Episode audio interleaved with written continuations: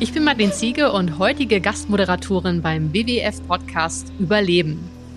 Im Rahmen meines eigenen Podcasts, die Sendung mit der Ziege, habe ich ein Interview mit Dr. Stefan Ziegler geführt. Stefan ist Asienreferent beim WWF und wir reden über viele spannende Themen im Gespräch. Unter anderem dem Aufbau einer Elfenbein-Datenbank. Ich wünsche gute Unterhaltung mit dieser Podcast-Folge.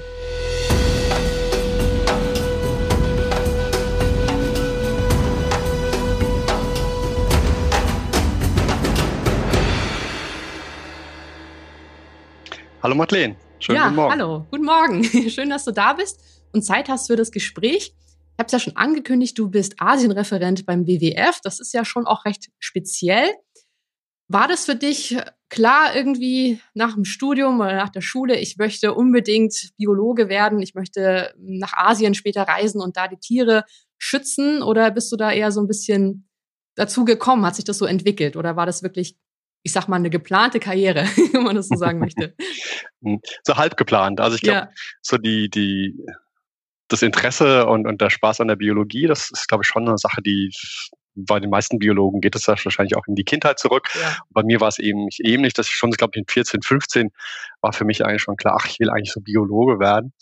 Und dann ähm, war es auch relativ äh, schnell klar, dass ich auch gerne im Ausland arbeiten wollte. Also was mhm. mich immer so viel mehr als der nationale Naturschutz interessiert hat, war tatsächlich so dieser internationale Naturschutz. Ähm, Arbeiten in Afrika und Asien, das war immer so, dass das, das, da wollte ich gerne hin. Ja. Und dass ich dann beim WWF gelandet bin, das war dann eher so auch nur eine Glückssache irgendwie. Ne? Hm? Ja, das heißt, du hast Biologie studiert und dann, du hast ja auch promoviert, dadurch, darüber kennen wir uns ja auch, wir waren ja beide in Frankfurt. Mhm. Worum ging es dann in deiner Doktorarbeit? Also bei meiner Doktorarbeit ging es tatsächlich nicht um ein asiatisches Thema, sondern es war eher wirklich ein afrikanisches Thema. Okay. Mhm. Ähm, weil was mich da interessiert hatte, war, ähm, ich habe ja lange auch im Ausland gearbeitet, bevor ich dann wieder, ähm, also nach dem Studium war ich direkt erstmal sieben, acht Jahre tatsächlich im Ausland gewesen, die ersten drei Jahre davon in, in, in Westafrika und dann vier Jahre in Vietnam. Und äh, was ich immer total spannend war, einfach so wie, wie Menschen die Naturressourcen, vor allen Dingen halt die, ähm, die Fauna auch nutzen, ne? für mhm. Jagd äh, und äh, für nicht, äh, nicht Holzprodukte und sowas. Und das fand ich immer total spannend. Und das hatte mich dann auch für die Doktorarbeit einfach so, so interessiert, dass ich dachte, na, vielleicht könnte man ja auch mal auch ein bisschen aus der praktischen Seite tatsächlich kommen. Dass man also so kein klassisches naturwissenschaftliches Thema irgendwie abarbeitet, ja. sondern so ein bisschen auch anwendungsorientiert, weil ich ja schon auch für lange oder für den WWF schon gearbeitet hatte während meiner Promotion. Deshalb hat nämlich so die Nutzung von, äh, von tierischen Ressourcen interessiert. Mhm. Und äh, das ist ja sehr, sehr vielfältig. Ich habe mich dann da sozusagen mit dem Doktorvater damals haben wir uns darauf geeinigt, dass wir einfach so auf zwei große große äh, Ströme schauen. Das ist zum einen äh, Buschfleisch, also die Jagd sozusagen mhm. auf, auf Wildtiere, auf vor allen Dingen auf Säugetiere, landlebende Säugetiere in Afrika. Ähm, und so ein bisschen spezieller dann tatsächlich dieses Elfenbein-Thema. Also wie kann man, wie kann man sozusagen äh, Rückschlüsse führen aus, aus, aus Elfenbein, das man irgendwo auf der Welt findet? Wo kommt es denn ursprünglich her? Das waren so diese beiden Themen, die ich so in dieser Doktorarbeit äh, mir näher angeschaut hatte. Also mhm. einmal so Buschfleischnutzung, vor allen Dingen da in den zentralafrikanischen Regenwäldern aber eben auch schon dieses Elefanten-Elfenbein-Thema. Äh, und wie bist du da genau vorgegangen? Also hattest du da auch schon Kontakte vor Ort und konntet euch da mit, mit Buschjägern sozusagen mhm. schließen oder? Ja. Also für die für diese Buschfleisch-Geschichte, äh, das war wirklich eine, eine, eine reine Literatursache, okay. dass mhm. wir uns wirklich Studien, äh, Reports, was es also so gibt, Berichte angeschaut hatten und hatten die dann versucht, so geografisch zuzuordnen. Äh, und dann zu, zu, zu schauen, welche, welche sozioökonomischen äh, Variablen haben wir denn da in der Nähe. Also ne, von angefangen von Straßendichte, Bevölkerungsdichte, Nähe zu Schutzgebieten hin, Nähe mhm. zu den nächsten Städten und so weiter und haben da so ein statistisches Modell draus gebaut, was dann letztendlich in so einer ja in so einer Karte gemündet hat für das für das ähm, äh, gesamte Kongo-Becken, Kongo-Waldbecken. Mhm um so den Nutzungsdruck zu modellieren. Das war, war so eine sehr theoretische Arbeit letztendlich, ähm, aber wurde in dieser Art und Weise auch noch nicht gemacht für das ja. ganze Kongo-Waldbecken. Also das war, glaube ich, so die Einmaligkeit dessen. Und ähm, diese Elefantengeschichten, ähm, das war tatsächlich, da war es wirklich sehr viel Hands-on-Arbeit. Also äh, wir haben das über Referenzdaten gemacht, dass man also die Idee war tatsächlich, ne, man, man schaut sich halt chemische Signaturen diese Isotope, Stabilisotope mhm. im, im Elfenbein an ähm, und vergleicht das mit einem Referenzdatensatz man kann so Rückschlüsse irgendwie äh, ziehen, wo kommt denn dieser Stoßzahn ursprünglich mal her? Das war so diese Idee, die dahinter steckt. Weil es ist schon so, dass, dass die ähm, gut, Elefanten, also das Verbreitungsgebiet in Afrika ist ja relativ groß tatsächlich. Also die kommen ja wirklich ähm, von, von Westafrika, von, von Senegal bis runter ans Kap eben vor. Mhm. Ähm, und ähm, haben aber da natürlich ganz verschiedene Lebensräume, die sie ja besetzen. Und ähm, das, das äh, Spannende an diesen chemischen Signaturen, an diesen Stabilisotopen ist ja, dass, dass es wie so Fingerabdrücke sind von, von den Landschaften sozusagen. So mhm. sage ich das immer, dass es Fingerabdrücke von den Landschaften sind. Und wenn man da einen Referenzdatensatz hat, der relativ groß ist, kommt man ja auch mit einer gewissen Näherung auch, äh, kann man ja auch sagen, okay, wenn ich jetzt einen Stoßzahn habe, vergleiche den mit meinen ganzen Referenzdatensätzen, äh, kann ich mit einer bestimmten Wahrscheinlichkeit auch sagen, ja, okay, dieser Stoßzahn kommt tatsächlich aus jener Region zum Beispiel. Ne? Mhm. Das, und das haben wir halt aufgebaut. Das gab es in dieser Art und Weise auch noch nicht. Ähm, das Verfahren per se ist schon auch, was man in den 80er Jahren des letzten Jahrhunderts auch schon mal getestet hat, angetestet hat, natürlich mit wesentlich weniger. Ähm, äh, Material, Referenzen und äh, mit wesentlich weniger Isotopen. Ähm, und wir haben das halt wirklich dann peu à peu aufgebaut und hatten dann, jetzt sind wir bei knapp 800, glaube ich, Referenzproben, die wir sagen wir, aus ganz Afrika zusammengetragen haben, aber auch aus deutschen Museen, aus europäischen Museen zusammengetragen haben. Ich habe da auch mit Trophäenjägern tatsächlich zusammen mhm. äh, gearbeitet, äh, die uns da auch Material zur Verfügung gestellt haben, beziehungsweise ich bin auch selbst in diversen ähm, Wohnzimmern von äh, Chefärzten ja. umgestiefelt und habe dann neben Löwenfällen und, und Zebras meine Stoßzähne beprobt. Also es war eine ganz spannende Arbeit tatsächlich. Ja, und das heißt genau, ihr habt dann diese, diese Datenbank auf. Kannst du noch ein bisschen mehr über diese Analyse vielleicht oder diese Isotopenanalyse, mhm. was das genau ist und wie das funktioniert? Genau, also ja. wie gesagt, äh, stabil, äh, Isotope, ich, ich mache es mal vielleicht am Kohlenstoff ähm, ja. fest, weil das die meisten ähm, wahrscheinlich auch kennen. Also viele kennen ja den, den radioaktiven Kohlenstoff, diesen 14C, der hat ja eine gewisse Zerfallszeit und das ist ja auch ein Isotop. Also wir haben, wir haben ja äh, vom Kohlenstoff eigentlich drei ähm, Isotope. Den normalen Kohlenstoff, der ähm, der ähm, der hat ja sechs Neutronen im Kern und dann gibt es eben den radioaktiven, den 14, äh, 14er Kohlenstoff, der hat halt acht Neutronen im Kern und der zerfällt. Mhm. Und dann haben wir aber noch ein, ein, ein weiteres äh, stabiles Kohlenstoffisotop, das ist dieser 13C, der hat eben sieben Neutronen im Kern. Ähm, und das Verhältnis äh, von, ähm, von, von leichten, also von normalen Kohlenstoff sozusagen zu, zu diesem äh, schweren Kohlenstoff, zu diesem 13er Kohlenstoff, das variiert halt sozusagen. Das variiert halt je nach Region oder auch äh, Pflanzen ähm, äh, nehmen diesen Kohlenstoff unterschiedlich, unterschiedlich auf. Mhm. Zum Beispiel wissen wir, dass halt in ähm, äh, in den, ähm, in den Savannengebieten halt ganz andere Verhältnisse vorherrschen. Die, die C4-Pflanzen zum Beispiel, die diskriminieren diesen, diesen schweren Kohlenstoff nicht so stark, wie das eben andere Pflanzen sind, klassische Bäume im Regenwald. Ja. Und so kriegt man sozusagen ein sehr gutes äh, räumliches Muster eben hin. Und wenn man dann sozusagen den Kohlenstoff hat, dann macht man das gleiche mit, mit Wasseresotopen, mit Sauerstoffesotopen. Mhm. Äh, was haben wir noch genommen? Schwefel haben wir noch genommen und den Stickstoff.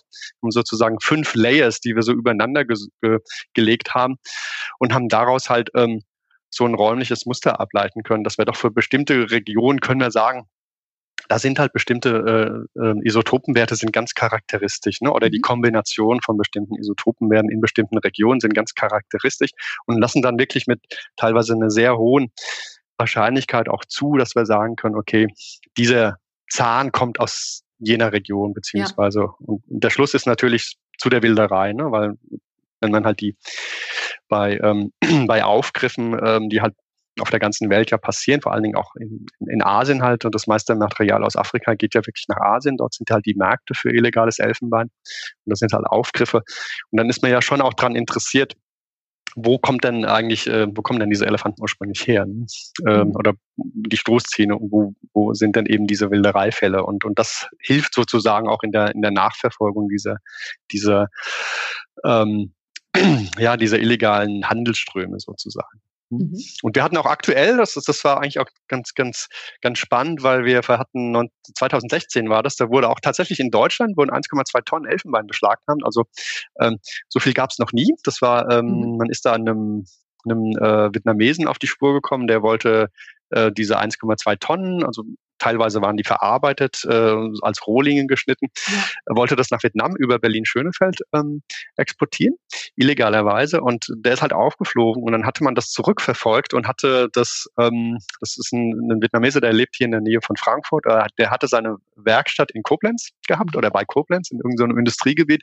Und was der gemacht hatte, ist, dass der halt sehr vieles altes Elfenbein, was es halt auch noch in ganz Europa gibt. Ja. Also ist ja vor 1989 ähm, als ähm, oder 1982 ähm, als ähm, als es dieses Washingtoner Artenschutzübereinkommen ja noch nicht gab, da wurde ja Elfenbein auch international halt äh, hin und her transportiert. Mhm. Also viele unserer, unserer Großväter ähm, oder deren Väter, die haben tatsächlich äh, damals, wenn sie mal im Ausland waren, war das ganz normal, dass man halt einen Stoßzahn mitgebracht hat, ja, äh, ohne, ohne Papiere halt. Ne? Und, und, Instrumente eingebaut und so Sachen. Also ich, ähm, in, der genau. Freund von mir spielt Dudelsack und der hat noch so ein ganz altes Instrument, wo halt Teile davon wirklich aus Elfenbein auch sind. Genau. Oder? das ist schon. Ja. Genau. Ja. Oder halt einfach nur als Dekorationsstücke. Und, und was halt oft, ich bin auch sozusagen noch, noch Gutachter für das Bundesamt für Naturschutz und mhm. ich kriege schon relativ häufig auf Anrufe, dass Leute halt gerne wissen, ah, ich habe hier beim Ausmisten ne? meine Oma ja. ist gestorben und da habe ich diesen Stoßzahn gefunden, ich würde den gern verkaufen, was kann ich denn da machen? Ne? Ja. Und genau, und dieser Vietnamese, der hat halt diese ganzen alt, alten Stoßzähne, wahrscheinlich in ganz Europa, ähm, so schätzen wir das mal, aufgekauft und hat die halt äh, versucht, äh, nach Asien zu transportieren. Und er ist halt aufgeflogen. Mhm. Und die Staatsanwaltschaft hat den angeklagt. Der kam dann auch tatsächlich in U-Haft, weil es halt keine Bagatelle war. Also da hat er mit 1,2 Tonnen, das ist schon, ja, das schon, ist schon ordentlich. ordentlich. Ne? Ja. Genau, und die Staatsanwaltschaften waren interessiert äh, daran zu wissen, ähm, aus welcher Region es kommt in Afrika. Also wir wissen schon, dass es größtenteils afrikanisches Elfenbein ist. Wir wollten halt wissen, aus welcher Region es ja. kommt, weil das was ähm, entscheidend ist für das Strafmaß. Also das ist ein Unterschied, ob das halt eine sogenannte äh, Anhang 1 oder Anhang 2 Population ist, nach dem Washingtoner Artenschutzübereinkommen. Mhm. Und ähm, naja, und wie gesagt, da habe ich halt, ähm, glaube 30 Zonen, äh, Stoßzähne dann auch beproben äh, können oder sollen äh, für das für die Staatsanwaltschaften und musste da halt auch wieder in einem Wahrscheinlichkeitskontext sozusagen, ja, ja, da kommt aus dieser Region oder aus, aus jener Region und das ist dann in das Strafmaß eingeflossen. Mhm. Also der ist mittlerweile verurteilt worden, hat allerdings eine Bewährungsstrafe äh, bestraft bekommen. Aber ähm, da haben wir sozusagen auch eine ganz, ähm, eine ganz aktuelle äh, Anwendung diese, dieses Verfahrens auch hier in Deutschland gehabt. Ja, mich würde gerade noch mal kurz interessieren, ähm, du gesagt hast, es, also es kommt darauf an, ob das Anhang 1 oder Anhang 2 ist. Was bedeutet hm. das genau? Also, Mhm. Also die, äh, dieses, dieses Washingtoner Artenschutzübereinkommen, mhm. äh, äh CITES, ähm, ähm, das ist, ist ja Anfang der, der 70er Jahre sozusagen ratifiziert worden. Und äh, man hat gerade bei den afrikanischen Elefanten hat man halt äh, äh, gesagt, okay, es gibt bestimmte Populationen, bestimmte Länder, wo, wo man Handel zulassen könnte von, mhm. von Stoßzähnen. Ne? Ähm, und das sind, ähm, die hat man dann, wenn so ein begrenzter, geregelter Handel ähm, möglich ist, dann ist es in, sozusagen in diesem Anhang 2. Mhm. Äh, und äh, das sind gerade vier Länder in Afrika, die sind im südlichen Afrika, das ist Namibia, äh, Botswana, Südafrika und Simbabwe. Ja. Und alle anderen Elefantenverbreitungsländer in Afrika, aber auch in, in Asien, da sind die Populationen alle im Anhang 1. Also da ist quasi jeglicher kommerzieller internationaler Handel verboten. Ja. So, und äh, mittlerweile ist es allerdings auch für diese Anhang 2 Arten, die haben auch so eine, Null, eine Nullquote. Also eigentlich, eigentlich, obwohl sie Anhang 2 sind, dürfen sie auch nicht gehandelt nicht werden. Wenig, ja. Es gab aber mal in den letzten Jahren immer mal wieder sogenannte Einmalverkäufe, dass also aus diesen vier Anhang 2 Ländern ähm, Material, was halt äh, ne, Elefanten sterben auch und das Material wird zusammengetragen und dann hat man das ähm, sozusagen verauktioniert ah, ja. aus, mhm. aus diesen Ländern und dann ist eine größere Summe, ich glaube, das waren um die 50 oder 200 Tonnen, die sind dann nach China und nach Japan exportiert worden und dort in die verarbeitende Industrie gegangen. Also mhm. das war ein legaler Handel sozusagen. Mhm. Und deshalb sind diese, diese vier afrikanischen Länder ein bisschen besonders sozusagen, ähm, weil da unter Umständen eben auch ein, ein ähm, geregelter internationaler Handel möglich ist. Mhm. Das ist dieser Anhang 2. Aber in dem mhm. Fall kam das meiste von diesen anderthalb Tonnen wirklich dann auch aus dem Anhang 1. Genau, das meiste ja. war sowieso wahrscheinlich altes Material, also was so in den 50er, 60er Jahren, ja. das hat, hat eine, ein Kollege von, von uns gemacht, der hat halt mhm. mit, mit der Radioisotopie gearbeitet, die Altersdatierung gemacht. Mhm. Und dann hat man schon gesehen, dass das meiste Material tatsächlich alt war. Ähm, und dann aber, was sozusagen, was wir auch gefunden haben, ist halt, dass die meisten Sachen wirklich aus, aus Zentralafrika kamen, aus, äh, aus Westafrika, also schon klassische Anhang 1 Arten. Und das ist sozusagen auch in die, in das Strafmaß wieder ja. eingeschlossen. Ähm, jetzt hat er, wie gesagt, er hatte, glaube ich, 20 Monate auf Bewährung bekommen. Ähm, und wenn das alles Anhang 2 Arten gewesen wären, dann wäre das wahrscheinlich so zwei Monate auf Bewährung oder drei Monate auf Bewährung gewesen. Ja. Also es hat schon sozusagen eine Aus, ähm, ähm, ähm Wirkung auf das Strafmaß gehabt. Ja. Ja, spannend, dass du dann wirklich mit deiner Doktorarbeit ja dann auch so, so eine praktische Anwendung haben konntest. Ne? Das genau, so und das, das, das war ja auch damals so die Intention. Also ja. Also ich wollte jetzt nicht so was streng äh, Grundlagenforschungsmäßiges ja. machen irgendwie, sondern wirklich auch ähm, so ein bisschen wenigstens äh, anwendungsorientiert arbeiten. Und das ist ja da eigentlich ganz gut gelungen. Mhm. Auf jeden Fall. Und diese Datenbank wächst die jetzt auch noch weiter? Das heißt, immer wenn jemand sagt, ah, ich habe hier irgendwie noch was Neues, dann guckst du, woher kommt das, dann kann ich wieder... Mhm. Also die gerade nicht. Also wir sind so bei, bei wie gesagt, knapp 800 äh, Referenzproben, die mhm. wir haben. Äh, und da sind vor allen Dingen die, die, die wirklich die wichtigen Verbreitungsgebiete, also wo wir viele Elefanten haben, die sind eigentlich auch ganz gut abgedeckt. Ich glaube, da haben wir so die, die Varianz, die Variabilität der, der Signaturen mhm. ähm, in den Elefantenpopulationen schon ganz gut dargestellt. Äh, es fehlen uns tatsächlich noch so ein paar Länder, Tschad, ähm, Zentralafrikanische Republik, wo wir ja auch noch ein paar Elefanten haben, wo halt äh, das Sampling auch relativ schwer ist. Mhm. Es ist auch keine klassische Auslandsjagd, die dort passiert. Also man kriegt da aber auch nicht so, also selbst wenn man die, die CITES-Behörden dort anschreiben würde, würde man auch nicht notwendigerweise ähm, sofort äh, Antwort bekommen oder gar keine Antwort, was wir auch viel gemacht haben. Ähm, da haben wir so ein paar, ein paar weiße Lücken tatsächlich noch in der Datenbank. Müssen wir gucken. Also momentan sind wir, glaube ich, mit dem, was wir haben, sind wir ganz gut unterwegs. Mhm. Ähm, und äh, perspektivisch könnte man schon überlegen, dass man da noch ein bisschen sammel, sammelt.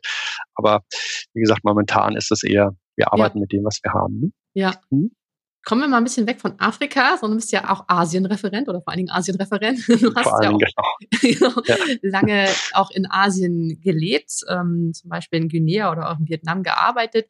Wie war das da für dich? Was bist du da auch für, für Fragen nachgegangen? Mit welchen Tierarten hast du dich da beschäftigt? Und mhm. was war vielleicht auch für dich so, du sagst, es hat mich auch besonders gereizt einfach an der, an der Tierwelt in diesen Ländern? Ja, also ich, ich habe ich hab ja dort in diesen Ländern in, in Nationalparks gearbeitet. Mhm. Ähm, und, ähm, und, und war da vor allen Dingen allerdings für diese sogenannte Pufferzonenentwicklung äh, zuständig. Also ähm, in, in Vietnam ähm, habe ich tatsächlich gar nicht äh, klassisch biologisch gearbeitet, mhm. sondern das war ja auch eher, ähm, ich habe ja da nicht für den WWF gearbeitet, sondern das war, war für die deutsche Entwicklungszusammenarbeit. Ähm, und da waren es tatsächlich so mehr so sozioökonomische Fragestellungen, ja. die ich halt gearbeitet hatte. Ne? Also wie kann man sozusagen die Leute dürfen ja nicht mehr in der Kernzone des Nationalparks sozusagen jagen oder Holz sammeln, was sie ja früher mal vor der Ausweisung des Gebiets gemacht haben. Das heißt, es, denen geht so ein bisschen Einkommen, auch, auch Flöten, ähm, Erwerbsquellen. Und da haben wir uns überlegt, was kann man denn sozusagen, äh, wie kann man das kompensieren? Also wie kann man durch andere Maßnahmen halt die Leute äh, sozusagen ähm, davon abhalten, in den, in den nach wie vor noch weiter mittlerweile dann illegalerweise in diesen Wald zu gehen. Also ich habe mehr auf so einer Gemeindeentwicklungsgeschichte ähm, äh, tatsächlich gearbeitet. Äh, trotzdem hat mich in Vietnam natürlich, das lag ja vor der Haustür, äh, als ich damals, das war, ähm, war ja Anfang des Jahrtausends, als ich in Vietnam war, gab es auch in Vietnam tatsächlich noch Tiger. Äh, mittlerweile wahrscheinlich eher nicht. Sie sind mhm. wahrscheinlich alle ausgestorben, weggewildert. Ähm, aber damals sind auch noch Tiger äh, vorgekommen in, in diesem Gebiet, in dem ich äh, da in Zentralvietnam gearbeitet hatte. Und natürlich, was einem, wenn man sich so ein bisschen mit der vietnamesischen Tierwelt äh, beschäftigt, äh, über den Weg läuft, ist so der, der heilige Gral der vietnamesischen Fauna ist halt dieses sogenannte Saola. Mhm. Ähm, das kennt glaube ich, in Deutschland wirklich nicht so viele ähm, Menschen kennen das. Ähm, der, die Biologen, wenn ich sage Pseudo-Oryx, ist der, der lateinische Name. Ja, da wird bei auch. einigen schon, schon ah, Pseudo-Oryx, Oryx, klar, ne? Spindelhorn, ja. also mit diesen langen, mhm. ähm, äh, langen äh, Hörnern.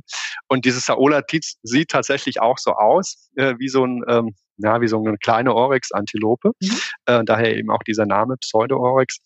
Und das Spannende daran ist, dass ähm, Vietnam ja auch ganz lange ja, war ja auch wirklich, eigentlich ist es das immer noch ein sozialistisches Land, aber die waren ja ganz lange absolut äh, äh vom, vom, äh, von der internationalen Welt sozusagen abgeschlossen. Also es gab so ein bisschen russische Kooperationen dort, ähm, aber ansonsten sind ja so die ersten, die ersten Wissenschaftler ähm, ähm, sind erst haben angefangen, so in den 80er, 90er mhm. Jahren des letzten Jahrhunderts sozusagen auch die, die Fauna zu erforschen. Und dieses Saola ähm, ist tatsächlich erst, ich glaube, Anfang der, der, der 90er Jahre auch wissenschaftlich entdeckt worden. Das ist schon total spannend, weil es ist, es ist jetzt kein, kein wirklich kleines Vieh, also hat so etwa die, die Größe eines Rehs, mhm. also schon ganz ordentlich für ein Säugetier, was wirklich erst, ähm, ja, vor, was sind das jetzt, 30 Jahren was entdeckt wurde. Ne? Also das fand ich total spannend, sozusagen so diese, diese, diese diese, diese Bergwälder dort, die doch sehr abgeschlossen sind, ja. also sehr unentschlossen sind, die, die auch extrem schwierig ähm, ähm, zu erforschen sind, weil das ist ein ganz, ein ganz, ein ganz steiles Terrain dort irgendwie. Ne? Also da ist sozusagen von, von Meereshöhe geht es so bis auf 15, 1600, na, 2000 Meter innerhalb von 20 Kilometern sozusagen. Also auch ein sehr schönes Land, weil man so diese, diese Nähe hat zu dem Meer immer wieder. Äh, dadurch aber extrem viel Regenfälle. Also wir hatten auf der, der Spitze dieses Nationalparks, das ist ein Berg dort in, in Zentralvietnam, hatten wir 7000 Millimeter Jahresniederschlag. Mhm. Also kann man sich vorstellen, was das da, was das da runtergekommen ist. Ja. Und, und dann hat man auch, was man, was die Zoologen auch nur aus dem Lehrbuch kennen, da gibt es äh, die, diese sogenannten Megalumpricus, also ja. diese Riesenregenwürmer und die ja. sind wirklich, die sind so lang und sind so dick wie ein, wie ein, ja, wie so drei, vier Finger, also sehen aus wie kleine Schlangen tatsächlich. Und die kommen halt bei diesen, bei diesen Starkregenfällen kommen die halt überall aus, aus den Löchern raus und das ist halt phänomenal. Also man denkt dann, überall liegen so Schlangen rum. Ne? Ja, so. Und, und äh, sieht schon irgendwie echt gruselig aus. Ähm, ja. Und wie gesagt, ist halt für einen Zoologen, der das aus dem, aus dem Kükental-Lehrbuch kennt, ist das halt total spannend, so diese äh, Mega-Lumpriziden. Äh, ähm, und dann hatten wir da auch noch landlebende, ähm, weniger ähm, angenehme Zeitgenossen, sind aber landlebende, landlebende äh, Blutegel. Ah. Also die kommen da auch mhm. vor. ja, ja, ich. Äh, mit, ja, mit, mit denen macht man halt auch so seine Erfahrungen. Genau. Absolut, ja. ja also das, das, das war schon eigentlich eine, eine sehr spannende ähm, ähm, immer wieder Begegnung mit, mit, äh, mit diversen Tierarten, die man teilweise wirklich auch nur aus der, aus der Literatur oder aus, aus, aus diversen ähm, Lehrbüchern irgendwie kennt, die, ähm, die man äh, aber sonst in der Regel auch kaum eigentlich nicht in Zoos sieht, sowas. Ja. Ne? Also weil da ist ja doch eher so dieser asiatische ähm, Berg, Riesenregenwurm. Äh, Regen und sowas, genau. Und das fand ich total spannend tatsächlich. Ne? Ja. Man, ich muss aber auch sagen, ich habe ja vorher in Afrika gearbeitet, dass schon so der, der, der Nutzungsdruck auf diese mhm. Wälder dort extrem ist. Also ich mhm. habe wirklich ähm, das sind wirklich Empty Forests größtenteils. Also ich habe wirklich extrem, weil ich, ich habe ja mitten im Nationalpark gelebt, ähm, aber habe extrem wenig äh, tatsächlich an, an direkten Tierbeobachtungen gehabt. Ne? Ja. Ähm, ganz anders als in Afrika, da habe ich ja auch in so oder in der Randzone von einem Nationalpark irgendwie damals als äh, Entwicklungshelfer gelebt und gearbeitet und da hast du doch andauernd irgendwelche Ducker oder Buschböcke mal so gesehen, wenn du halt abends mal deine Runde um, um die um deine, äh, um dein, deine Basis, um dein Basislager da irgendwie mhm. gedreht hast, sowas. Ne? Aber das war in, in, ähm, in Vietnam wirklich äh, extrem selten. Also und erklärt sich dann auch daraus, weil im Nachhinein mittlerweile bin ich beim WWF ja auch für dieses, für dieses Land dort irgendwie für Projekte da zuständig. Und wir arbeiten sehr stark im, im Bereich von, von, von Schutz, verbesserten Schutz von diesen, von diesen Kerngebieten. Und und eine Maßnahme, die wir machen, ist, dass wir halt Schlingenfallen suchen. Also Schlingenfallen ja. sind so ganz einfache ähm, Fallensysteme, die machen meistens so Drahtzüge von Fahrrädern oder von Mopeds, kostet also nichts. Mhm. Und dann mit so einem Auslösemechanismus, dass die halt sozusagen die, die Tiere dann auch festhalten.